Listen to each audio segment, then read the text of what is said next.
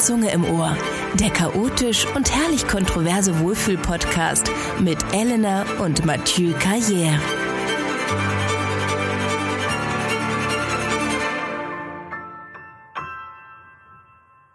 Viele Männer bevorzugen möglichst wohlgenährte Frauen, die hoffentlich keinen allzu großen Appetit mehr haben.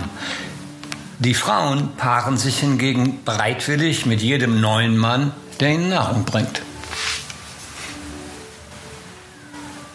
Es gibt auch Männer, die ihrer Auserwählten äh, Nahrung mitbringen, die die Frau dann während des Aktes verzehrt.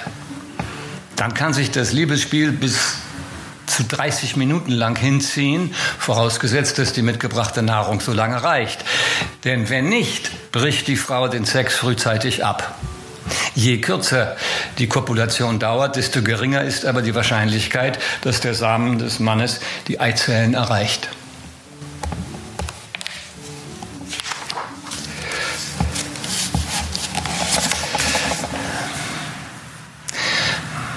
Manche Männer gehen große Risiken ein während des Sexes. Einige hinterlassen sogar ihre Geschlechtsteile in der Frau. Bei einigen Männern ist es so, dass sie sich von ihrem Genital explosionsartig während des Aktes trennen. Eine Verletzung, die die Männer in der Regel nicht überleben. Es gibt auch ja, rekordverdächtige Leistungen bei Männern vor allem bei Männern mit Kontrollwahn.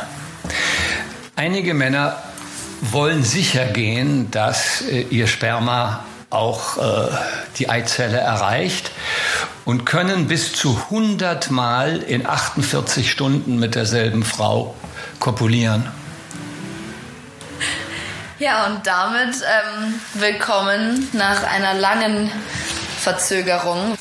Mathieu, wie geht es dir? Wir sitzen jetzt tatsächlich das erste Mal wieder beieinander. Ohne Maske sogar. Ohne Maske sogar. Ja, darf man das? Ich glaube schon. Bin ich dir sehr dankbar, denn äh, du bist ja diejenige, die eigentlich sich mehr Sorgen um mich macht als äh, ich um dich in dieser Zeit. Aber es ist toll heute. Es ist wunderschönes Wetter. Mhm. Äh, du hast auch von dem Saft getrunken, den ich dir mitgebracht habe. Du bist ja in einer Saftwoche immer noch. habe ich schon hinter mir. ich hinter. Ist schon vorbei? Ja, alles super. Gestern habe ich gebrochen. Oh Gott, das hört sich furchtbar an. Ja, nö, alles gut. Mir geht's super. Ähm, ja, was, was, was schwebt dir so im Kopf? Wir haben ja die letzten Wochen nicht wir haben viel gesprochen. Ich war tatsächlich viel hier. Ich war ja wochenlang, wenn ich mal hier war, ganz, ganz selten nur mit Maske hier und auf fünf Meter Abstand. Zum Glück ist das Wohnzimmer äh, relativ spacious und das hat dann gut geklappt. Aber ich habe mich dann auch im Zuge der Lockerungen selber gelockert und mir ist klar geworden, dass auch zum Immunsystem ein, ja, ein gewissen Maß an Glück zu beiträgt. Und ich dachte mir so, du bist glücklicher, wenn ich einfach mal entspannt vorbeikommen kann, ohne dir direkt einen Vorwurf zu machen, wenn du mir ein Glas Wasser reichst, als ja. Das ist sehr nett, ja. Sicher ist es fürs Immunsystem besser, zufrieden zu sein, als unglücklich, denn ja, ist ja auch erwiesen. Depressive Menschen ja. haben zum Beispiel ein schwächeres Depressive Menschen kriegen mehr Infektionen. Ja. Mhm. ja. Ja, also es ist toll. Ich habe eine Rose auf dem Balkon, die ist so groß wie ein Kinderkopf. Äh, ja, die ist wirklich sehr schön. Ich habe in der letzten Zeit tolle Fernsehserien gesehen, unter anderem Il Processo, den du mir geraten hast. Ein toller Plot, eine italienische, sehr elegante und, und spannende Serie. Ja, auch für all die das äh, jetzt irgendwie vielleicht auf Deutsch gucken möchten, das muss ja nicht jeder so akribisch auf Italienisch tun wie Mathieu und ich, die heißt uh, The Trial auf Netflix. Also, das also der Prozess. Fall, der Prozess, ja, sehr sehenswürdig. Ich habe angefangen, die zu gucken, weil ich ja jetzt wieder total in meinem Italienwahn bin, weil ich ja eigentlich ja, vorschnell mir überlegt hatte, direkt runter nach Italien, nach Venedig, wo wir ja auch noch viele Freunde und auch Familie haben, ähm, um da halt ein bisschen die Lage zu checken, weil ich halt so lange nicht da war und weil es mir wirklich im Herzen wehtut zu sehen, ähm, ja, wie Italien gelitten hat die letzten Monate und deswegen wollte ich hin. Und dann habe ich mich ein bisschen in meine, ja, meine kleine Italienwelt vergraben. Ne? Ich habe diese vier Bücher weggesogen wie sonst was. Ich glaube, ich habe noch nie so viel und schnell gelesen wie jetzt. Ähm, und das war sehr schön. Ich äh, fühle mich auf jeden Fall jetzt wieder mehr verbunden. Na, du hast was Interessantes gesagt. Du hattest das gesagt, dass du das Gefühl hast, dass du jetzt, wo du dich ja, entwickelt hast und erwachsen geworden bist. Naja, das habe ich nie gesagt. Eigentlich in Deutschland. Ich glaube, man wird nie erwachsen, hoffe ich. Gut, aber erwachsener geworden bist, dass du deswegen die Konzepte, die du jetzt im Kopf hast, mhm. da findest du die italienischen so, äh, ja.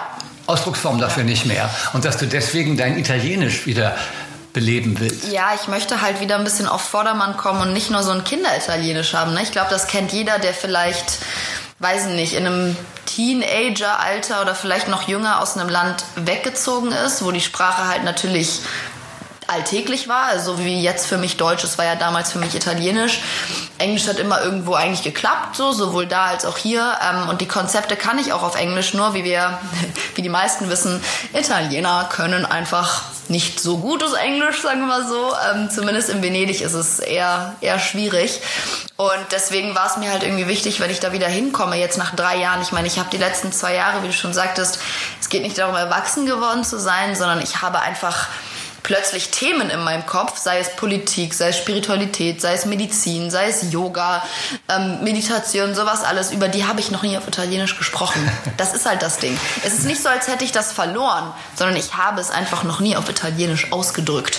Naja, aber du hast das Italienisch in dir drin. Die, die, die, die, die, die neuronale Architektur hat es drin. Du hast es ja schon gelernt, als du, was weiß ich, drei warst, hast du angefangen, Italienisch zu hören. Und du konntest auch lange Zeit äh, schneller Italienisch reden als die Italiener selbst.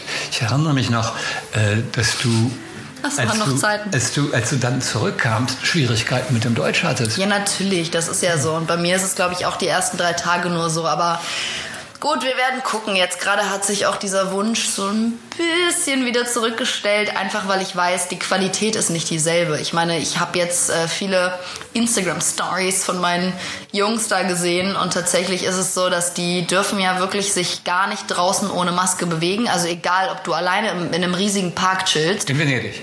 Ja, in ganz Italien halt. Ja. Mhm. Und ähm, das ist total absurd, meinten die auch, weil du musst, egal wie alleine du irgendwo bist auf einer Straße, du musst immer draußen Maske tragen. Aber sobald du in einer Bar sitzt draußen, kannst du sie abnehmen. Das heißt, wenn, wenn eine Frau alleine oder ein Mann alleine spazieren ist im Park, muss er Maske tragen an der frischen Luft. Aber sobald man halt irgendwie an der Bar sitzt oder halt in einem gastronomischen Betrieb, äh, muss man es nicht mehr tun. Also die Qualität des Lebens wäre natürlich nicht die, wie ich sie mir erhoffe. Und ich habe es mir viel schöner ausgemalt in meinem Kopf, als es, glaube ich, jetzt noch wäre. Ich warte, ich halte mich einfach noch irgendwie ein, zwei Monate zurück. Ja, ja ich finde das auch richtig, denn äh, ja, die zweite Welle kann immer noch kommen. Wir haben in Deutschland sehr viel Glück, auch durch, nicht nur durch Glück, sondern durch richtiges Verhalten. Und äh, ja, äh, wir werden sehen. Also wir werden, haben ja beide Reisepläne. Nicht? Ich möchte auch nach Portugal, ich möchte nach Paris. Ja. Ich möchte eventuell auch mal meine Tochter in Amerika besuchen. Und, äh, Uiuiui. Ja, Wenn ihr jetzt mein Gesicht sehen könntet. Ich möchte nach Russland. Äh, also Super, Mathieu. Also da sind schon mal ganz viele Sachen, die mir gerade nicht gefallen haben. Aber gut, darüber kann man ja auch sprechen. Ja, ähm, wo möchtest du denn hin? Was, wie, was wirst du nein, tun, nein, wenn nein, alles nein, vorbei nein, ist? nein, lenk mal nicht ab. Wie schaffe ich es? Ich, ich, was kann ich tun, Menschenmögliches, um dich davon abzuhalten, nach Amerika zu gehen gerade? Gar nichts. Du brauchst mich einfach nur lächelnd anzugucken und sagen, bleib lieber hier. Ich habe auch keine Lust auf Amerika. Okay, ich mache jetzt mal was, was ich glaube ich seitdem ich vier bin nicht gemacht habe. Bitte, Papi, kannst du bitte hier bleiben? Ich, ich brauche dich aber hier. Okay, okay, okay. Du hast mich überzeugt. Es geht ja nicht um Amerika, es geht um meine Tochter. Ich weiß, aber wir holen sie da raus. Wir holen ja, sie da raus. Das ist, das ist ein anderer Plan. Der ist sehr kompliziert, aber das ist ein guter Plan, denn die dürfen auch noch nicht raus.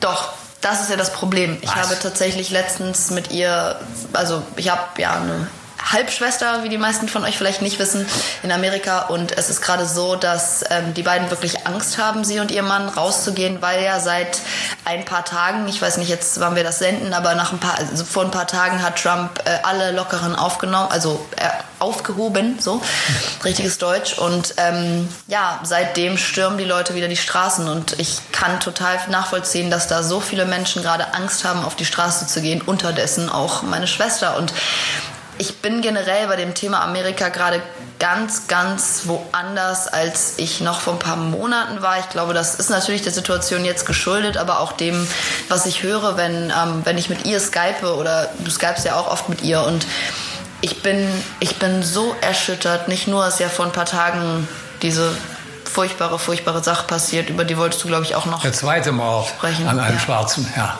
Ja. Durch weiße Soldaten beziehungsweise bewaffnete ja, Suprematisten, ja. Furchtbar. Grauenvoll.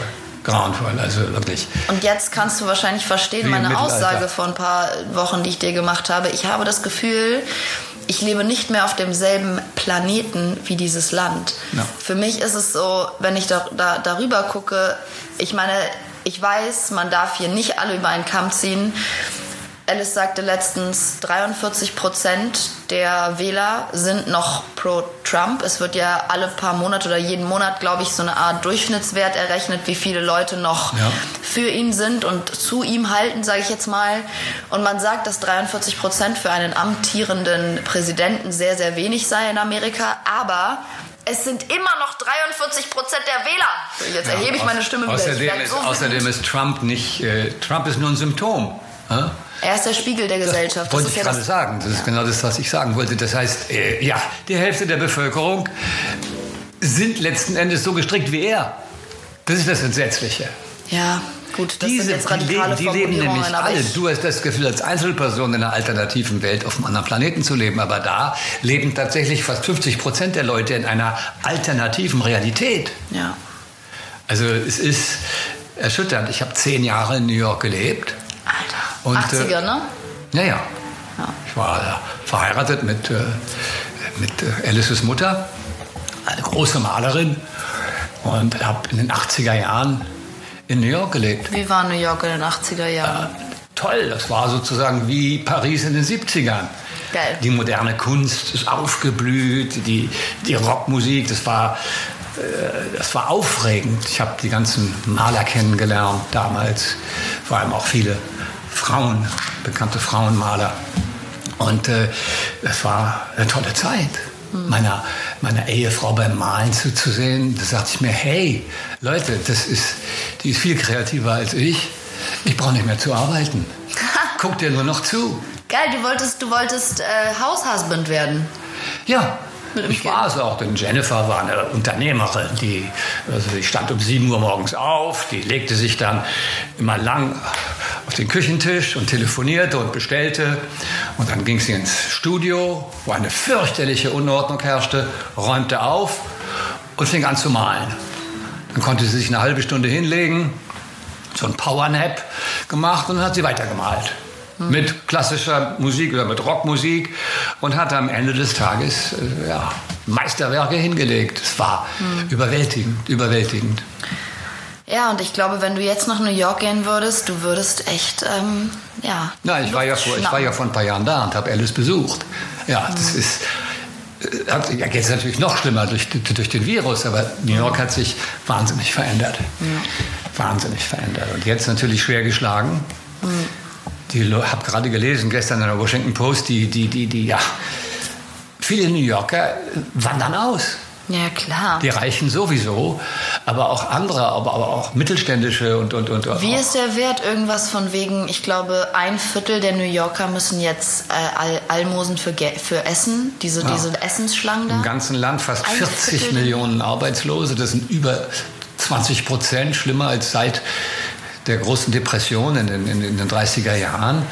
Äh, es ist tatsächlich die größte Krise seit dem Zweiten Weltkrieg. Und die größte Katastrophe seit dem Zweiten Weltkrieg oder seit den 30er Jahren. Und ich hatte letztens ein ganz, ganz interessantes, also Hirngespinst einfach auch mit Alice geführt, denn wir haben, sie ist ja auch sehr, sage ich jetzt mal, von der Mentalität her europäisch eingestellt, Ja. also links und eher natürlich für Liberalismus und alle sind gleich.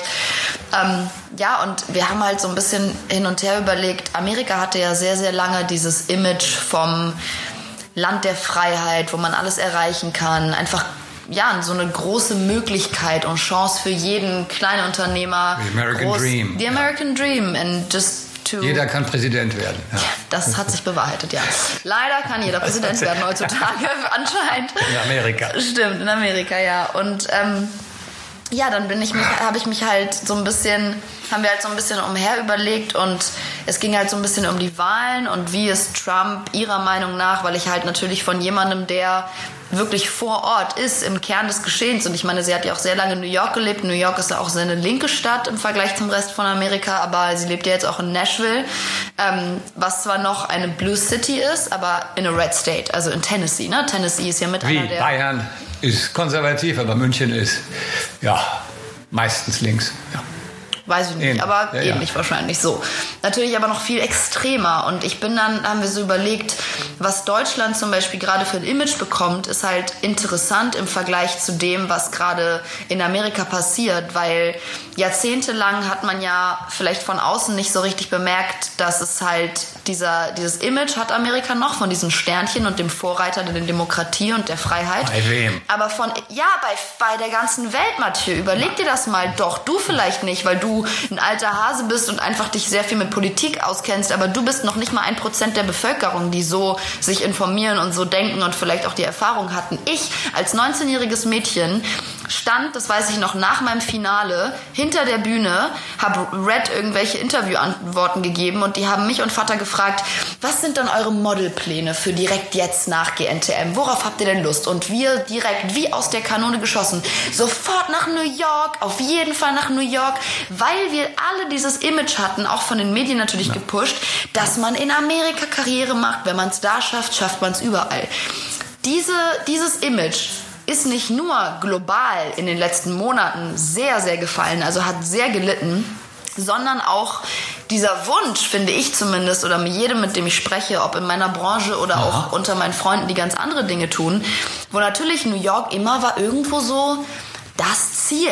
Ne? Da will man irgendwo hin, ob man es jetzt nun bewusst ge- geäußert hat oder nicht. Und ich habe ja, wie du weißt, Anfang des Jahres einen Vertrag mit einer New Yorker Agentur abgeschlossen. Ähm, und ich wurde dazu letztens auch in einem anderen Podcast tatsächlich befragt. Und plötzlich ist mir, während ich die Antwort gegeben habe auf diese Frage, willst du denn da nochmal irgendwann modeln, ist mir während des Gesprächs klar geworden, dass ich für Amerika keine Gefühle mehr hege. Also es gibt für mich keinen Sog, der mich dahin zieht. Ich möchte da privat nicht mehr hin, auf keinen Fall. Ähm, ich kenne natürlich nicht viel von dem Land jetzt auf einer geografischen Ebene, aber ich, ich habe einfach wirklich ein bisschen Angst einfach vor, vor genau dem, was da passiert. Ich meine, Ja, was kann du ich eben, verstehen, ja. Was du eben gesagt hast, mit Erschütterung hast du mir eben erzählt, dass einer von diesen drei Leuten, die den Jogger erschossen haben, diesen weißen, Den Schwarzen. den, ja, den schwarzen Jogger genau erschossen haben, ähm, dass einer von denen den, gef- es gefilmt hätte und ins Netz gestellt hat. Ja. Ja, nur so bekommen wir davon mit. Ich glaube, das, was da gerade wieder passiert, ist passiert am laufenden Band in Amerika. Es passiert die ganze Zeit. Was wir halt nur sehen, sind diese, ich sag jetzt mal, Glück im Unglück-Momente, wo es halt auch gefilmt wird, damit überhaupt jemand verurteilt werden kann. Richtig. Wer glaubt denn schon einer schwarzen Angehörigenfamilie in einem armen Viertel in, in Amerika gegen drei Beamten, Polizisten? Und wenn es kein Video gibt, dann werden meistens die Täter, auch wenn es Polizisten sind, gerade wenn es Polizisten sind, freigesprochen. Ja. Es ist eine Katastrophe. Da herrscht nach wie vor Rassenkrieg. Von wegen liberalistisches Land und Ja. alle sind gleich. Aber natürlich darfst du auch Amerika nicht mit New York gleichsetzen. Ich New York weiß, das ist, schon stimmt, ein, ist schon eine leuchtende Insel. War. oder war, ja jetzt ist es am härtesten betroffen durch den Virus, aber die äh, haben auch die besten äh, Vorsorge getroffen, Vorsorgungen getroffen und äh, die, äh, das kommt schon wieder. New York ist nicht klein zu kriegen, genauso wenig wie Paris. Ja, okay. Ich hoffe auch genauso wenig wie Venedig. Ja, und natürlich, wie ich am Anfang gesagt habe, man kann nicht alles über einen Kamm scheren, aber das ist einfach nur gerade so meine Gefühlslage. Was hast du denn da für zwei Wunden am Unterarm? Ja, das hat mich letztens tatsächlich in meiner Story auch jemand gefragt. Ist vielleicht ein guter Moment, das aufzuklären. Ich habe mich verbrannt. Ich habe nicht irgendwie mir selbst äh, was bewusst wehgetan. Ich weiß, es sieht leider ein bisschen danach aus, aber ich habe mich einfach verbrannt wie so ein kleiner Idiot. Aber es ist schon wieder am Weggehen. Zweimal verbrannt? Ja, ich, an dem ähm, hier Backblech einfach zweimal rangekommen. Oh das passiert mir relativ oft. Ich bin ja so ein hektischer Kocher, weil ich es einfach liebe und sehr passionate dabei bin. Und dann passiert sowas, ja. Naja, aber apropos Polizei, apropos Polizei, ähm, ich war jetzt in den letzten paar Wochen immer mal wieder seit den Lockerungen am Freitag oder Samstagabend auch äh, hier in Ottensen beim Aurel und so ein bisschen ne, auf dem Platz rumgelungert mit meinen Jungs. Ähm, natürlich schon nicht mehr als zwei, drei Leute gleichzeitig, aber wir wurden echt systematisch verscheucht. Das ist so weird zu beobachten, auch wie die Polizei sich jetzt gerade so Grüppchen immer wieder rauspickt, weil es sind innerhalb von 30 Minuten drei Streifenwagen an uns vorbeigezogen und Polizisten an uns vorbeigelaufen. Nichts passiert. Die haben sich nur ein bisschen umgeguckt, ein bisschen Präsenz zeigen. Ne? Und wir dachten uns, ja gut, solange hier keiner irgendwie Stress macht, ist ja alles okay, so wie immer. Und plötzlich die nächste Fuhre an Polizisten nach einer Stunde hat den Platz geräumt. Wie wild geworden, haben sie alle geräumt. Das war schon, war schon mal wieder eine tolle Erfahrung. Liebes. Ja, das wird jetzt, äh, das wird jetzt Alltag werden. Also ich wurde in den letzten Wochen, obwohl ich eine der vorsichtigsten, vorsichtigsten in meinem Freundeskreis wahrscheinlich bin, so oft von der Polizei verscheucht. Es ist unglaublich. Warum verscheucht? Weil in einer größeren Gruppe. Ja, nee, weil es halt hieß so, ja, ihr haltet euch hier nicht an die Mindestabstände, Ah, ja. obwohl ich halt, ne, selber Haushalt im Sinne von selbe Freundesgruppe ist jetzt vielleicht auch nicht maßgeblich für das, was Leute tun sollten, aber Lockerungen bedeuten Lockerungen. Und wenn man draußen Sitze hinstellt für die Leute in den Bars und das erlaubt wird, dann darf man sich da ja auch auf den Bürgersteig setzen. Und das ist leider alles noch nicht so richtig. Ist noch nicht so richtig geregelt, habe ich. Also geregelt sowieso nicht, aber ich habe das Gefühl, niemand weiß so richtig, was er tun soll. Na, ich habe heute, wo, du davon redest, ich habe heute den Drosten-Podcast gehört von Montag, wo er ganz interessant sagt, neue Untersuchungen bestätigen, dass, glaube ich, 80 Prozent der Infizierungen finden im Haushalt statt. Und deswegen ist er auch dafür, dass die Leute oft ausgehen und dass auch die Lockerungen äh, bei Restaurants und Bars größer werden. Ja. Zum Beispiel sagt er, dass man Restaurants bitten soll, Terrassen einzurichten. Ja, auf dem Bürgersteig erlauben auf soll. dem Bürgersteig ja. erlauben ja. soll und da, dafür weniger Leute drin sitzen lassen, sondern mehr draußen lassen. Weil die, die frische Luft eben die, die Aerosole verteilt und äh, die größte Ansteckungsgefahr ist halt in den Haushalten. Und das, ja klar, das ist, wird ja auch von Land zu Land verschieden gehandhabt. Ich finde, wir sind in Hamburg eigentlich noch ganz gut dran, wenn man es vergleicht Ja, mit den, stimmt. was weiß ich, die Gottesdienste, die jetzt irgendwie wieder Infektionsherde werden äh, oder in fleischverarbeitenden Betrieben, wo es plötzlich zu ja, super Infektionsmengen kommt. Äh, äh, die große Frage ist natürlich Kitas und Schulen. Der Sohn von Susanna, der geht jetzt einen Tag in der Woche in die Schule zum Beispiel. Einen Tag. Wie alt ist der? Der, der David ist elf. Den Rest der Zeit macht er Homeoffice mit der Schule. Und da müssen sie sehr viel lernen, das geht auch ganz gut. Ich glaube auch, dass das in Hamburg und auch eigentlich ziemlich flächendeckend ganz gut gehandhabt wird. Es herrscht ein ähnliches Durcheinander wie in Amerika, weil wir eben, ein, genau wie Amerika, ein Bundesstaat sind. Jeder, jeder Staat in der Bundesrepublik ist selbstverantwortlich für diese Bestimmungen. Ja, das ist ein bisschen schwierig. Naja, gut, also ich glaube, ich bin ganz munter, auch deswegen, weil, äh, ja, Du vielleicht mal wieder deine Frau sehen kannst. ich ja, ich bald wieder nach, Dein nach Weib. Paris kann oder, oder Ja, nach Paris lasse ich dich noch so schnell nicht. Nach Portugal darfst du gerne. Weißt du, was aber toll ist? Ich muss jetzt endlich mein Labello mit niemandem mehr teilen. mit wem hast du denn geteilt bisher? Naja, macht man ja immer so unter Freunden. Also das ist echt angenehm. Jetzt habe ich endlich eine Ausrede. Endlich muss ich mein Labello nicht mehr mit Menschen teilen. Kennst du es nicht? So Leute, die einfach nicht so affin dafür sind und sagen so, oh, kann ich dein Labello benutzen? Und du denkst dir so, oh Gott, jetzt fasst er mit seinen Händen oder mit ihren Händen da rein. Mir geht's mit meinem, mit meinem Telefonaufladegerät so, das brauche ich jetzt auch nicht mehr zu teilen. Ich habe, glaube ich, sieben Aufladegeräte im letzten Jahr kaufen müssen, weil die immer irgendwie verschwinden. Aber kann man damit mit Corona argumentieren? Corona, ja natürlich, Oberflächen können ja auch den Virus beinhalten, obwohl Drosten meint, Oberflächen sind nicht so schlimm wie äh, ja, Haushalte im Allgemeinen. Ja, ich weiß, ihr desinfiziert hier auch so krass akribisch. Ich glaube, das ist auch einfach nicht mehr so nötig. Ja, Apropos, ich habe eine hab ne richtige random Frage, die ich mich in letzter Zeit komischerweise, ich weiß nicht, was in meinem Hirn los ist, aber so oft frage. bei öffentlichen Toiletten, also öffentlichen, sage ich jetzt mal in Bars oder die halt nicht bei dir zu Hause sind, meinst du, die Innenklinke oder die Außenklinke ist schmutziger? Eine gute Frage. Wie viele Leute waschen sich vorm Pinkeln die Hände? Genau, ne? Aber wie, wie viele Ja. auch danach? Das ist ja auch nicht 100 Prozent leider. Mein Freund, der, der Udo Wals, der Friseur, hat mal ein Buch geschrieben, wo er sagt, dass er auch in Bars nie äh, äh, Erdnüsse isst. Ja, safe, safe. Weil die meisten Männer sich nach dem Pinkeln nicht die Hände waschen, aber sofort mit ihren bepissten Fingern in die Erdnüsse recht. reingreifen. Das finde ich auch eine kluge Beobachtung. Auf und jeden Fall. Die glaube ich auch. Also die Frage, um sie konkret zu beantworten, ist, ich glaube, Frauen sind grundsätzlich sauberer als Männer. Und ich glaube, auch Frauen sind grundsätzlich weniger ansteckend als Männer. Also, Und- aber sagst du, dass in der Frauenkabine demnach die Innenseite sauberer ist, weil ich sich gehe alle die oft Hände... aufs Damenklo, weil es da sauberer ist. Wenn nicht viel Verkehr ist.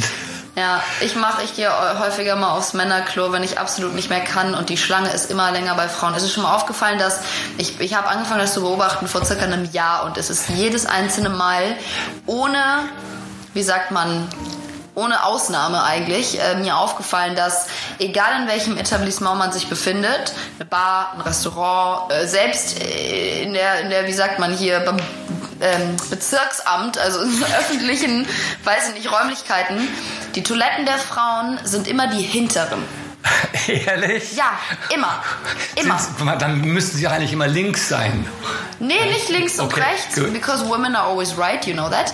Deswegen Frauen schon rechts, aber es ist immer die hintere Tür. Ich glaube, das liegt daran, dass Frauen mehr Schlange bilden. Mehr was? Schlange bilden. Mehr Schlange bin ich glaube auch Frauen haben stärkere Blasen. Wenn Mann muss, dann muss er sofort. Ich bin also oft im Auto gesessen, ja, mit, mit Frauen, wo Frauen tatsächlich es schafften, drei Stunden lang nicht zu müssen. Echt? Ich muss normalerweise, auch wenn ich wenig Wasser trinke, Ja, so wie ich. bist du auch eine Vielpinklerin, ja, oft Pinklerin. Weißt du doch, haben wir auch hier schon besprochen im Podcast. Naja, es gibt noch ein anderes Problem. Die, die Frauen müssen sich ja hinsetzen zum Pinkeln. Ich frage mich, ob Frauen auch so sauber wären, wenn sie im Stehen pinkeln könnten. Tja, das ist eine der Sachen, die werden wir wahrscheinlich nie erfahren. Außer jemand probiert es mal aus. Was mir noch aufgefallen ist, letztens in Bars, ich weiß nicht, ich hab, bin jetzt auch nicht der beobachtendste Mensch, was sowas angeht, aber ich hatte letztens so einen richtigen Lachflash, einfach wahrscheinlich auch Situationskomik. Ich stand an der Ampel mit diesem Tierding, also diese kleinen, diese E-Scooter-Roller. Dem grünen Männchen? Mit dem Ach so. grünen Männchen im Tier. Und dann stand da jemand so an der Bar und das war so ein, das war so ein, so ein Typ, einfach so ein richtig cooler Typ. Und das cool verstehst du, ist gerade sehr ironisch. Ähm, mit so einem langen Hipsterbart, mit so einem Hipster-Mützchen. Und der hat seine Zigarette nur mit dem Mund gehalten. Und ich, ich stand mit meinem Kumpel an der Ampel und ich musste darüber, ich musste so anfangen zu lachen. Er so, Elena, was ist ich? Und ich so richtig laut, ey Jan, guck mal, dieser Typ, der ist so cool. Der kann ohne Hände rauchen, ey. Der ist so nice. Kennt ihr diese Leute, die einfach zu cool sind, obwohl sie beide Hände frei haben und einfach nur in der Tasche, ähm, um die Zigarette zu nehmen? Ich habe gesagt, der Einzige, der sich das meiner Meinung nach leisten kann, ist Mathieu. Ja, der kann das. Nie, nie, nie, nie, nie. Also Leute, die... Du kannst das aber kurz. Wenn du Sachen mit deiner Hand machen musst, wenn damit du Sachen mit deinen beiden Händen, dann hast du manchmal deine Kippe noch so im Mundenwinkel. Na, ich kann eins, ich kann beim Duschen rauchen. Wenn ich Ja. ganz, ganz doll drauf bin, dann schaffe ich das. Ja, Auf was? was? Drauf auf was? Auf der Zigarette. Ach so. Aber da will ich jetzt nicht drüber reden. Ich finde das nicht cool, nur mit dem Mund zu rauchen, weil du dann ja beim Aus- und Einatmen äh, sozusagen äh, Nikotin vergeudest. Natürlich ist es nicht cool, weil es auch einfach ein bisschen behindert aussieht. Aber das ist halt so dieser klassische so, ich bin schon richtiger Raucher, so ich kann das halt auch einfach. Ich glaube, du willst auch Also nicht so über das Thema jemand, reden, weil jemand auch stolz ist, wenn er beim Autofahren, äh, äh, was weiß ich, Ohne äh, Hände. telefoniert oder auf dem Handy rum so sagt, ich bin Ja. richtig stolz, ich Na bin klar. schon so ein richtiger Autofahrer. digitaler Freak, ich bin schon so richtig abhängig von den Medien. Ja, das ist, ich sag mal, spürst du eine Abhängigkeit von deinem Handy, von Technologie? äh, also ich bin noch abhängiger von Zigaretten als vom Handy. Ich bin nun auch analog aufgewachsen. Ja? Klar. Also du gehörst ja schon zur Generation, die äh, ja, wann sind die Handys gekommen? So glaube ich Mitte der 90er Jahre. Da bist du geboren worden. Du bist also geboren Ja, ich- worden ja. zu einem Zeitpunkt, wo es ja, wo das Internet für alle schon da war. Ja, aber ich würde schon noch sagen, ich bin noch in der Zwischengeneration. Ja, weil wegen sowas Venedig wie. auch. Nee, nee, nee, nee. Einfach weil ich bin Mitte der 90er Jahre geboren. Und bis zu dem Jahre würde ich sagen 2005, also Mitte der 2000er, war es nicht gang und gäbe, dass ein Kind, seit es drei ist, ein iPad vor der Nase hat, weißt du? Was? Ja, das, natürlich ist es heutzutage so. Also ich kenne viele Leute, deren Kinder auch schon mit drei oder vier, so müssen die entertained werden. Wenn die Eltern gerade jetzt wie im Homeoffice sind, dann kriegen die ein iPad vor die Nase und Ja, das, die kriegen schwere Entwicklungsstörungen dann.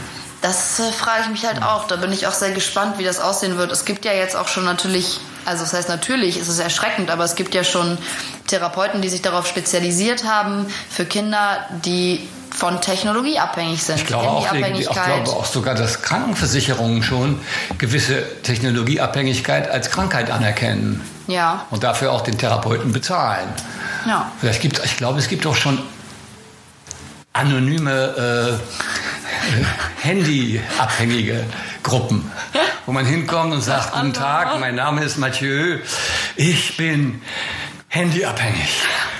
Mathieu, hallo. Na, wie, wie läuft's denn momentan? Wann hast du denn dein Handy das letzte ich habe Mal? jetzt zwei Stunden lang mein Handy nicht benutzen können und ich bin vollkommen fertig. Ich Also seitdem wir hier in diesen Raum gekommen sind, weil alle Handys müssen ja draußen bleiben, wie du weißt. Ja, das kann ich nicht ertragen. Es ist so schlimm. Ich halte es nur aus, weil ihr alle in der gleichen Situation sitzt. Ich, ich brauche was. Es ist okay. Ich brauche was. Gibt's okay. hier Whisky? Wir kriegen das. Wir kriegen das hin. Ja, genau. Schön immer mit anderen Drogen kontern. Das ist super. Nee, aber ich find's auch erschreckend. Also ich, ich wäre jetzt auf jeden Fall aus unterschiedlichen Gründen nicht gerne 13. Wenn man so mit Instagram aufwächst und das auch so ganz normal ist. Ganz normal. Das seit dem. Kindesalter. Und das ist die einzige, für viele junge Leute, die einzige Informationsquelle. Das stelle ich mir noch furchtbarer vor. Ja. Ja, ich habe auch auf jeden Fall in letzter Zeit so richtige, ich weiß nicht, ob dir das aufgefallen ist in meinen Stories, wahrscheinlich nicht, aber so wütende Real Talk-Momente gehabt.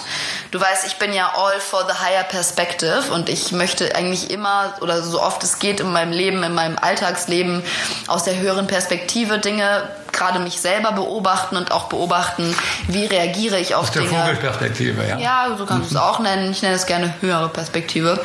Weil es in der höheren Perspektive, so sehe ich das, sehe ich das, ähm, kannst du dich halt selbst analysieren und kannst halt selbst gucken, okay, in welcher Situation reagiere ich wie. Das heißt gar nicht, dass du es in dem Moment verurteilen musst und irgendwie sagen musst, oh nee, scheiße, hör auf damit. Einfach nur wahrnehmen, dass es so ist, wie es ist und dich da vielleicht mit auseinandersetzen können. Aber ich hatte in letzter Zeit ein paar, paar Momente, wo ich auch ein bisschen auf Instagram so gerantet habe und mich ein bisschen echauffiert habe über ja, generell so die Influencer-Welt. Ich weiß, einige würden jetzt sagen, ja, Elena, das ist deine eigene Branche, das macht man nicht. Ich habe ja auch kein Kollegen-Bashing betrieben. Und ich muss sagen, ich glaube, viele kann, könnt ihr euch ja mal zu äußern, Leute. Ähm, ich glaube, viele meiner Follower finden das auch gut, dass ich da so offen drüber spreche, weil es gibt einfach manche Dinge in meiner Branche, die mich einfach ankotzen. So. Und ich will mich da jetzt auch nicht wieder drauf auskotzen. Ich möchte die Higher Perspective einnehmen. Aber Lower Perspective Elena, die auch manchmal eintritt, sieht manchmal Stories und deswegen guckt sie in letzter Zeit auch sehr wenig Stories von anderen äh, Influencer und Influencerinnen, weil es auch einfach, ich weiß ja, hast du es mitbekommen, so nach der Corona-Zeit ähm, ging es plötzlich ja wieder los mit Restaurant und Nagelbesuchen und sowas und ja, ich werde auch irgendwann demnächst mal wieder zur Pediküre gehen und ich habe mich auch sehr gefreut, in einem Restaurant zu essen. Und ah, weiß ich nicht, aber so diese ganzen, dass man dann so fünf, sieben, acht Stories darüber macht. Oh Leute, also meine Nägel waren so krass ausgewachsen, das war unfassbar. Also, und dann, ich meine, es ist ja okay, wenn du, einen kurzen. Also, Leute, also ich weiß gar nicht mehr, wie man in einem Restaurant essen geht, wie man sich da verhält. Das ist ja, wie, wie macht man das? Leute, also echt jetzt. Und ich werde jetzt aufhören damit, weil mir bestimmt ein paar Freunde von mir wieder sagen werden, Elena, lass sie doch einfach leben, so wie sie sind. Und I'm all for that. Aber manchmal muss man sowas einfach rauslassen. Ja, ich kenn's aus meiner Branche auch. Also was meine Ist auch okay, Kollegen innerhalb der Branche für zu kritisieren. Scheiß verbreiten auf den Medien. Sich einmischen in die Art, wie Wissenschaftler denken. Äh, das stelle ich mir manchmal vor, da sollte vielleicht mal, sollten die mal den Beruf wechseln zwei Tage lang. Ja? Mhm. Dann sollte dieser Instagrammer mal kurz in der Charité zwei Stunden arbeiten und der, und der Wissenschaftler sollte dann vielleicht mal. Fotos davon pinkeln oder Fotos davon von, von posten, wie er auf die Toilette geht. Also das Ja. ist, ist, ist schon ungeheuerlich, Ja. was die Leute für einen Scheiß posten. Ja. Also viele Leute, ja. Und es läuft ja auch alles. Wir sagten früher immer, äh, je schlechter je schlechter die Sache ist, desto, desto mehr Einschaltquoten bekommt man. Ja, das, das ist ja auch prinzipiell, will ich auch gar nicht Leute, die vielleicht ähm, Formate gesagt oder, sowas immer, unterstützen, die ich nicht unterstütze. Schlechte will ich auch Nachricht nicht ist besser als gar keine Nachricht. Ja? Genau, und das ist halt so ein bisschen diese PR-Schiene, wo man sich halt selber überlegt, was für ein Image möchte ich haben. Und für mich, ich habe mir das natürlich auch oft überlegt, in den letzten Jahren ähm, sollte ich mich über gewisse Dinge äußern und über andere nicht. Und deswegen finde ich es auch toll, dass wir den Podcast machen, unter anderem, weil ich hier auch einfach so mehr das Gefühl habe, dass wir halt so Wohnzimmerdialog haben und einfach über Dinge mal sprechen können und auch uns mal drüber aufregen können. Ähm, weil ganz ehrlich, im echten Leben ist man halt nicht die ganze Zeit immer nur gediegen und lässt sich Dinge ohne, ohne Kommentar an einem vorbeifließen. Wurdest du schon mal mission, versucht zu missionieren? Ja, auch letztens überlegt. Also Nein, religiös um ja, zu. Ja, Ja? ja, aber das äh, Erzähl mal kurz. war sehr nett. Ich kannte, einen- ich kenne einen, einen, einen wunderbaren Menschen, der heißt Pater Bruno. Der hat mir in sehr schweren Situationen geholfen. Aber mehr als Mensch als als äh, als als als, als Pater. Das ist ein, ist ein Franziskanermönch, der vielen Scha Schauspielern auch in schweren Situationen geholfen hat. Und der hat versucht, dich zu. Nein, hat's nicht versucht, aber da wirst du schon, wenn du dann mal im Kloster bist und dann um 6 Uhr aufstehst und mit äh, den Mönchen dann singen gehst, oder du singst nicht mit, aber dabei bist und dann äh, ja, in deiner Zelle bist und mit ihnen isst, dann merkst du schon, dass aber richtig jemand, der doch Zeugen Jehovas klopfen manchmal an die Tür. Okay, ja, so eine Erfahrung. Aber ich bin da ziemlich immun. Das glaube ich dir sowieso. Ich hatte nur letztens, ich hatte das ja auch noch nie, also ich bin ja noch nie in so Kreise gekommen, wo es irgendwie darum ging, komm, du musst mal irgendwie Also jetzt. überzeug du doch, doch. Manchmal werde ich von also, äh, paranoiden Verschwörungstheoretikern angeschrieben. ja angeschrieben und auch die versuchen, wenn man ihnen begegnet, dann ist es schon. Mit denen kannst du nicht argumentieren. Natürlich nicht.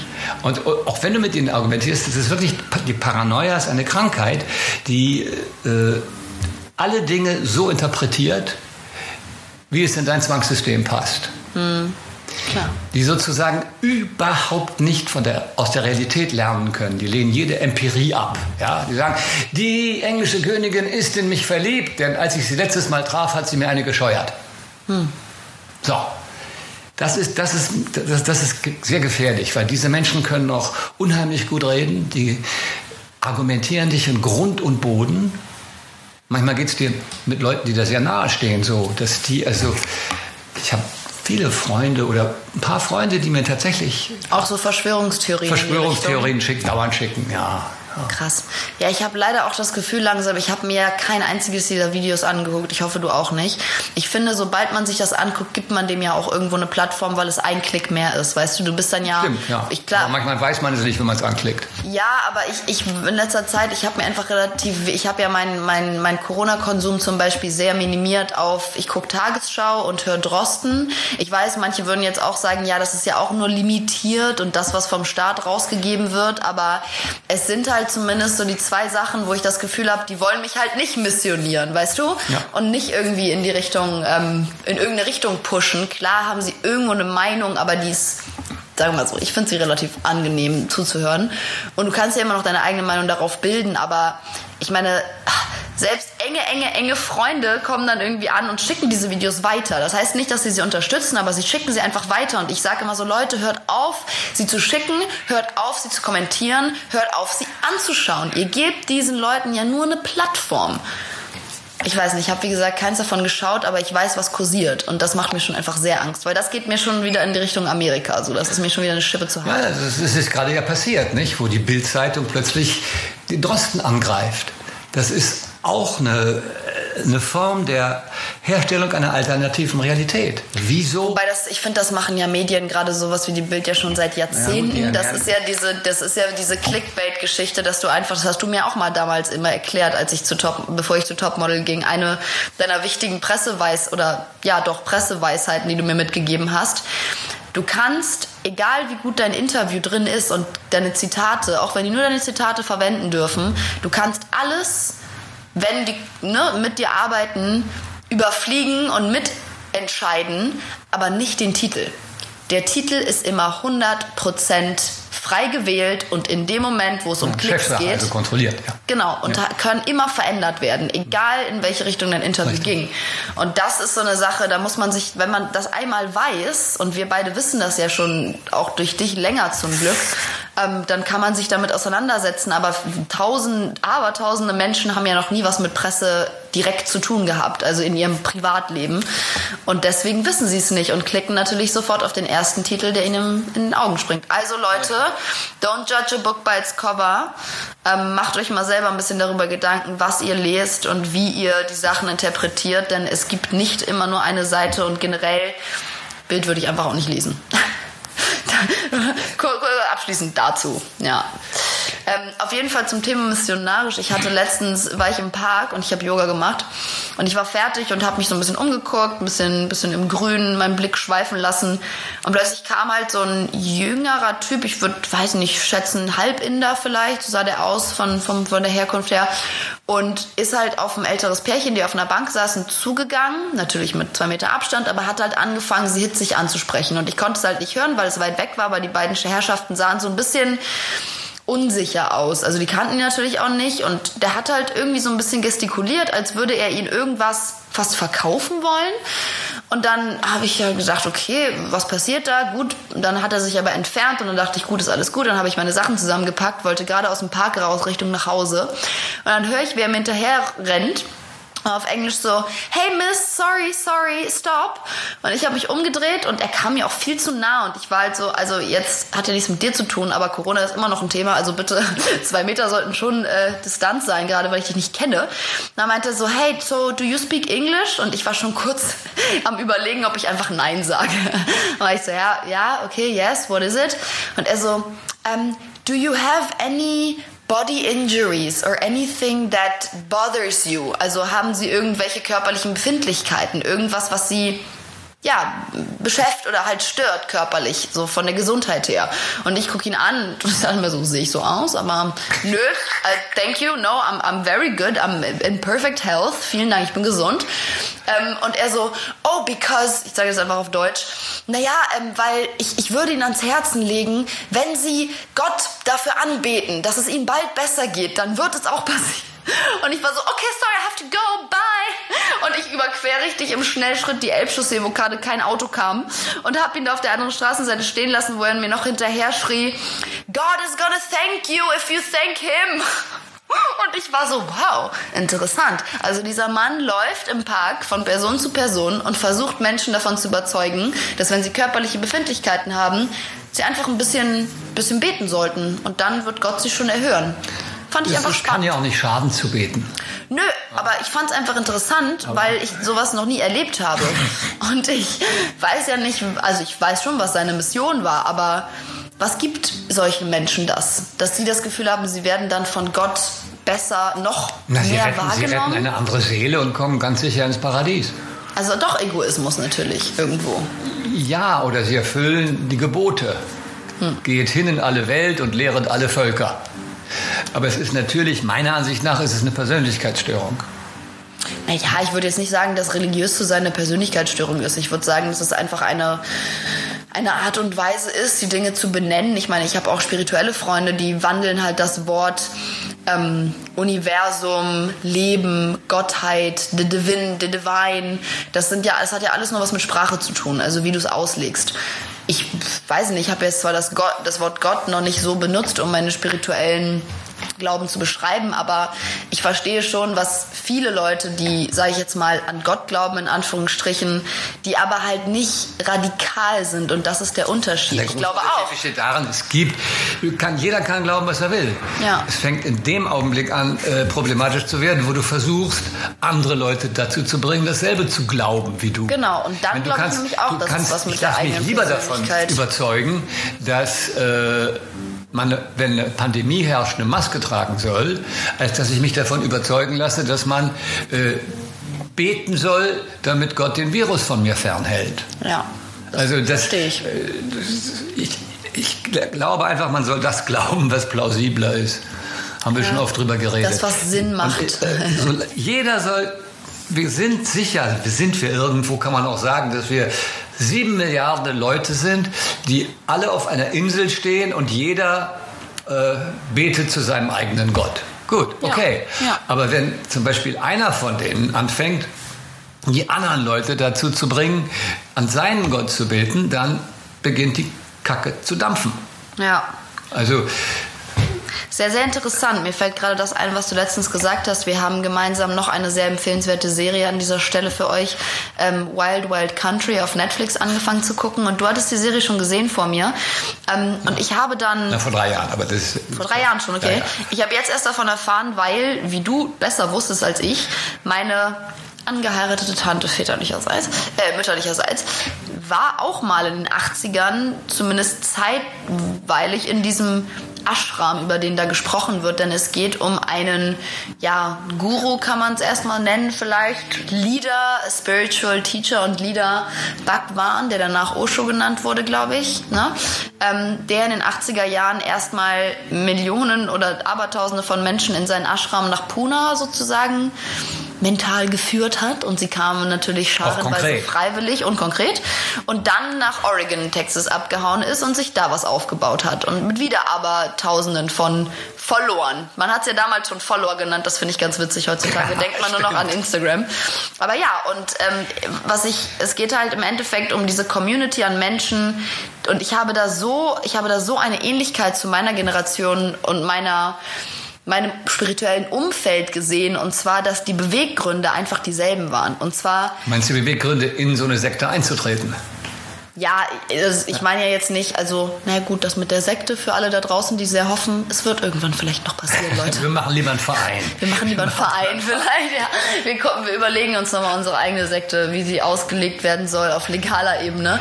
Nee, ich meine jetzt auch, ahnst du, was ich meine, dieser Unterschied zwischen was damals bei euch, sage ich jetzt mal, so dieses ganze Community-Gefühl und dieses. Na, das fing an, das fing an mit den Hippies. Hey, Ja, nee, das war ja nichts anderes Free als Sex. Hippies. Und das hier, genau. der, der Osho hat ja damals schon angefangen in Puna auch äh, Sex mit allen, Freiheit und so weiter. Genau, und das fand ich nämlich so spannend an ihm, weil er hat, er hat nicht wie alle Spiritual Leaders vor ihm. Viele.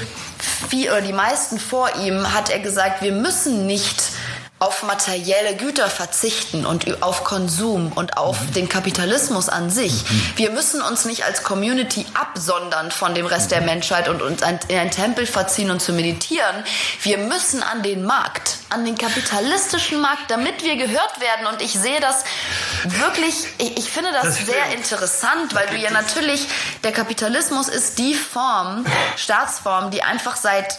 Das ist keine Staatsform. Nein, nicht, du weißt, was ich meine. Es ist die äh, wie, wie nennt man das? Die, die, die ökonomische Praxis, Öko, ökonomische okay. Realität. Ökonomische Realität, die seit... Oder man kann es auch Ideologie nennen naja, ist mir ein bisschen zu doll. Sagen wir mal ökonomische Praxis, die ja. seit Jahrzehnten funktioniert Gepredigt, bei der meisten Menschen ja. und die auch, glaube ich, nicht mehr wegzudenken ist vom Globus und von der Menschheit an sich. Und ich glaube, wenn man sich dessen klar wird, man kann natürlich irgendwo gegen, gegen Kapitalismus sein, aber dann musst du dich wirklich komplett absondern. Dann darfst du ja gar nichts mehr mit irgendwie Konsumverhalten und dir mal was gönnen und so zu tun haben. Und ich bin ja, wir sehen das ja alle auch so. Wir sind zwar auf einer Ebene, zumindest in der Community, die gerade auch so immer mehr entsteht in meiner Generation und offener dafür wird. Wir sind zwar auch wir fühlen uns verbunden mit diesem spirituellen und wahren Ich, was erstmal nichts mit Materialismus zu tun hat, aber wir sind uns unseres Ego bewusst und wir lehnen es nicht ab, weil ich glaube, das ist so ein bisschen der Key, zumindest für mich, als ich das gelernt habe, war mir plötzlich gab es auch nicht mehr so diese Fragen, muss ich mich jetzt gegen das oder gegen das stemmen? Denn das Ego ist Teil von dir und es schützt dich. Das Ego ist das, was will, was will, was will. Das ist eben der Unterschied zur Oshu, denn bei denen ist ist das erste Prinzip, dass du dein Ego aufgeben musst, dass du bedingungslos den Führer liebst. Und dieser Führer sagte eben, Nee, da hast du recht, er hatte so hatte ich das nicht verstanden. Er hat gesagt, wir können den Konsum weiter fördern. Wir Ja, dürfen sowas wie Führer, Sex, wir dürfen dieser sowas Führer hat eben gesagt, es ist keine Schande, reich zu gehen, reich zu werden, auch wenn man spirituell ist. Genau, und das fand ich die große Ähnlichkeit zu heute. Richtig. Was aber, wo du dann den entscheidenden Satz gesagt hast, der Unterschied zwischen damals den Menschen und heute unserer Community ist, dass wir halt keinen, und wir benutzen jetzt dieses böse Wort, Führer brauchen. Richtig. Wir haben nicht diese eine Person, der wir uns bedingungslos hingeben. Man sieht halt in diesen Videos, die sich damals von sich Mein selbst gemacht haben, wie die sich ihm wirklich zu Füßen werden. Das ist verrückt. Also ist ja schön, dass man dann irgendwo so seine Devotion gefunden hat, aber das, das war echt eine, eine Schippe zu krass. Die hätten ja, die wären ja für den gestorben. Und ich glaube, das ist es nämlich. Heutzutage wird natürlich der Individualismus viel mehr geprägt und du tust es halt für dich in erster Linie. Du tust es für dich und für deine eigene Weiterentwicklung und einfach ja, um, um dich mit dir selber auf dieser Welt irgendwo zurechtzufinden, in dieser verrückten, An was glaubst du Welt. denn? Ich glaube ans Leben. Für mich ist. Leben das, was für andere Gott ist. Wenn ich mich umgucke und in alles, woran ich gucke, ist Leben. Und Leben ist das Einzige, was es geschafft hat, seit der Entstehung dessen, nie zu sterben. Also äh, es, ne, es hört sich, ich kann das nicht erklären. Das sind halt diese Dinge, die du nicht in Worte fassen kannst, weil Sprache zerstört das irgendwo.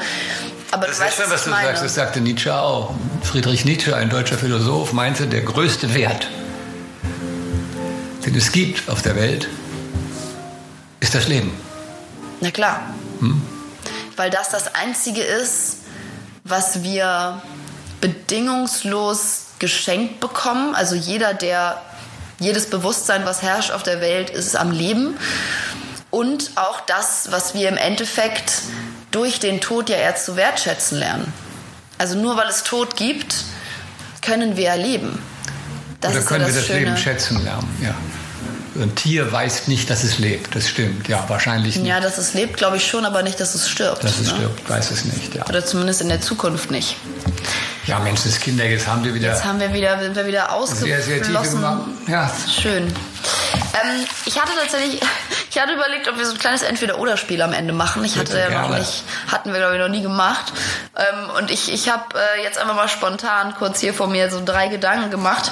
Also du musst einfach antworten mit dem, was du als Entweder-Oder siehst. okay. Ja? Okay. Sex oder Küssen? Sex oder Küssen? Ja. Sex. Interessant, okay. Gedanken lesen oder teleportieren? Gedanken lesen. Echt? Das finde ich krass. Ich würde so nicht gerne. ge- Ich wollte das früher auch immer so als Superkraft. Aber ich finde mittlerweile, ich, ich würde verrückt werden. Wenn ich immer direkt bei meinem Gegenüber wissen würde, was er denkt. Wow. Ach so, ich Gedanken lesen können. Ich will sie nicht immer wissen. Das wäre schrecklich. Okay. Also können. Wenn, wenn du es Ja. entscheidest, dann, Ja. also du kannst auch abschalten. Ich Sozusagen. könnte auch abschalten. Ich stelle mir das leider ein bisschen wie in so einer furchtbaren Spirale vor. Man läuft durch die Straße und hört tausend Stimmen. Das wäre grauslich. Das wäre grausam. Nie wieder lesen oder nie wieder schreiben? Wir haben ein kleines Konzert. Schwierig, schwierig, schwierig, schwierig, schwierig, schwierig. Ich ich würde sagen, äh, wenn ich nie wieder schreiben, lieber. Okay, Also wenn ich auf dem Todesbett liege, dann würde ich lieber lesen als schreiben. ja, okay. Das, das macht Sinn. Schokoladen oder Nüsse? Äh, Beides zusammen. Nee, du musst dich für eins entscheiden. Dann nehme ich Nussschokolade. Ah! Nicht schlecht, nicht schlecht, der schmeckt. Wusste ich, dass der hart für dich ist. Aspirin oder Valium? Beides zu seiner Zeit. Nein, so funktioniert schwer nicht. Also, wenn ich es mit auf eine musst einsame dich Insel nehmen müsste, Ja. Valium. Schon Valium. Ja. Ja gut, auf einer einsamen Insel hast du wahrscheinlich weniger äh, Infektions- oder Krankheitserreger. Äh, Ja, Erreger. wenn, ich, wenn da ein Tiger ist, dann habe ich lieber Valium als, als Aspirin. um besser mit ihm zu kommunizieren. Ja, oder um weniger Angst zu haben. ja, machen wir es, drehen wir es mal um. Was äh, wäre dir lieber? Äh, ja, Gott, ey. Unter Wasser atmen zu können oder fliegen zu können? Oh, fliegen. Auf jeden Fall fliegen. Aha. Ich liebe ja Wasser. Ich bin eine kleine Wassernixe, aber ich habe ja. Ja. auch ein bisschen, ich habe sehr großen Respekt vom Ozean. Ich bin, ich finde die Gewässer des Ozeans einfach viel zu gruselig, um da längere Zeit verbringen zu wollen. Aha. Unter Wasser, huh. Was spielst du lieber? Scharaden oder Arschloch? Scharaden. Inzwischen schon, ja. Natürlich. Ja, Arschloch, Mann, Arschloch war eine Spielphase, ey, das weiß ich Aber noch, wir was hatten war. ja tolle Arschloch. So witzig. Aber wir hatten auch tolle, tolle Scharaden. Ja, stimmt, stimmt, stimmt. Ihr wisst es stimmt, vielleicht nicht, aber die Karriers haben einen großen Hang zum Scharadenspielen. Das müsst ihr auf jeden Fall mal ausprobieren zu Hause. Wen hättest du lieber zu Partner? Ein Mann mit gutem Sex oder eine Frau mit viel Humor? Frau mit viel Humor. Also wenn da draußen eine lesbische Frau mit viel Humor ist, dann kann sie sich gerne bei mir melden. Okay, auf welches Körperorgan könntest du verzichten, wenn du müsstest? Körperorgan. Du Wenn, meinst wenn, du die, Körperteil. wenn du die Wahl haben, treffen müsstest. Lieber keine Augen oder lieber keine Ohren? naja, das ist spezifisch. Lieber keine Ohren. Ehrlich? Ja. Mhm. Ich glaube, das Spiel hatten wir schon mal gespielt, einer größeren Runde in Portugal. wenn Und da ich mich stellte sich heraus, dass Frauen die eher Frauen- meine Antwort gegeben Richtig. haben und Männer eher gesagt haben, lieber nicht sehen. Das finde ich Ja, spannend. das ist Interessant, ja, ja, finde ich auch. Also es wäre natürlich beides furchtbar, aber ich kenne viele Leute, also tatsächlich schreiben mir auch interessanterweise viele Hör, wie sagt man das? Hör, äh, Hörer. nee, Leute, die nicht hören können. Ach so, äh, Taube. Taube, ja, ja. genau. Und ähm, ja, für die zum Beispiel finde ich es interessant, weil die fragen mich dann manchmal, kannst du in deinen Stories drunter schreiben, also was du sagst? Ja, weil ich, ich ja. bin hör, hörbehindert, nennen sie sich Ja. Mhm. auch selber, glaube ich, oder hörgestört. Ähm, und deswegen verstehe ich es halt besser.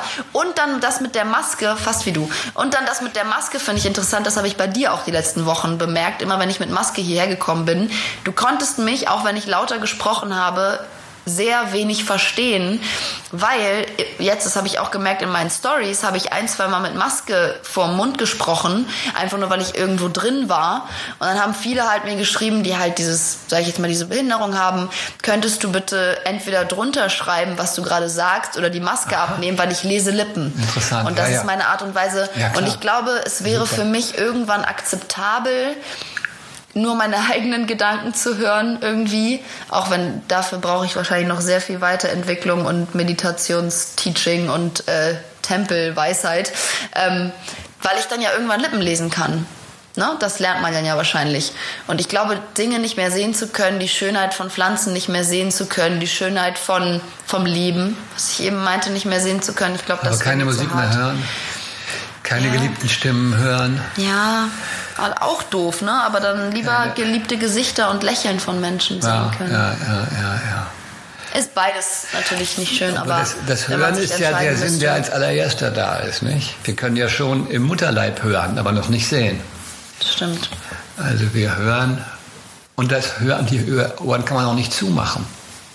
Das ist ganz interessant. Ja, Äh, du kannst dich nicht, ohne die, die zuzuhalten oder irgendwelche Ja, ja. Hilfsmittel entscheiden, nicht zu hören. Das tut dann die Schwerhörigkeit irgendwann mit dir. Was hast du gesagt? Wie sieht's denn bei deinem Hörgerät mittlerweile aus? Ich habe Mathieu gezwungen, dass er zumindest mal zum HNO geht. Ich kriege da eine To-Do-Liste, die habe ich auch schon fast erfüllt. Ich erzähle dir im nächsten Podcast, was daraus geworden ist. Echt? Okay, na gut, dann lässt du uns so in Suspension. Na gut, dann würde ich sagen, was ist für heute? Wir sind auch schon wieder bei einer Stunde. Ja, schön. Ich dachte, wir kriegen gar nichts zusammen, aber ein bisschen, bisschen ausarten kann man ja immer. Ähm, ja, wie immer freuen wir uns auf äh, Feedback. Ihr wisst, ich lese alles und äh, Mathieu bekommt dann immer so schöne Screenshots. Ich habe auf dem Handy mittlerweile ein Album, das heißt Podcast Feedback. Ja, ich bin immer ganz gerührt. Ja, das ist wirklich so. Kannst du mal sagen, Du schickst Mathieu. mir aber auch alle, nicht nur die positiven, ne? Wir kriegen nur Positive. Ja, okay. Ich glaube, Menschen, die es scheiße finden, die hören dann einfach weg. Ja, klar. Ähm, willst du noch irgendwas abschließend sagen, Mathieu? Ja, diese, diese sexuellen Dinge, die ich vorgelesen habe, die betrafen nicht äh, menschliche Wesen, sondern Insekten. Ah, das ist so witzig, dass du das jetzt nochmal auflöst. Ich hätte überlegt, dass wir es gar nicht mehr tun. Aber gut, ja, tatsächlich ähm, war das Mathieu's Hobby in letzter Zeit, sich ein bisschen Paarungsdynamik bei Insekten anzugucken. Und damit entlassen wir euch ins Woche-Wochenende. Tschüssi!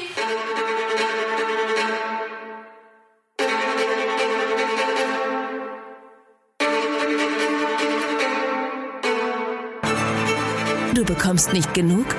Dann abonniere Zunge im Ohr auf all deinen Podcast-Plattformen. Bis dahin, lasst euch kitzeln.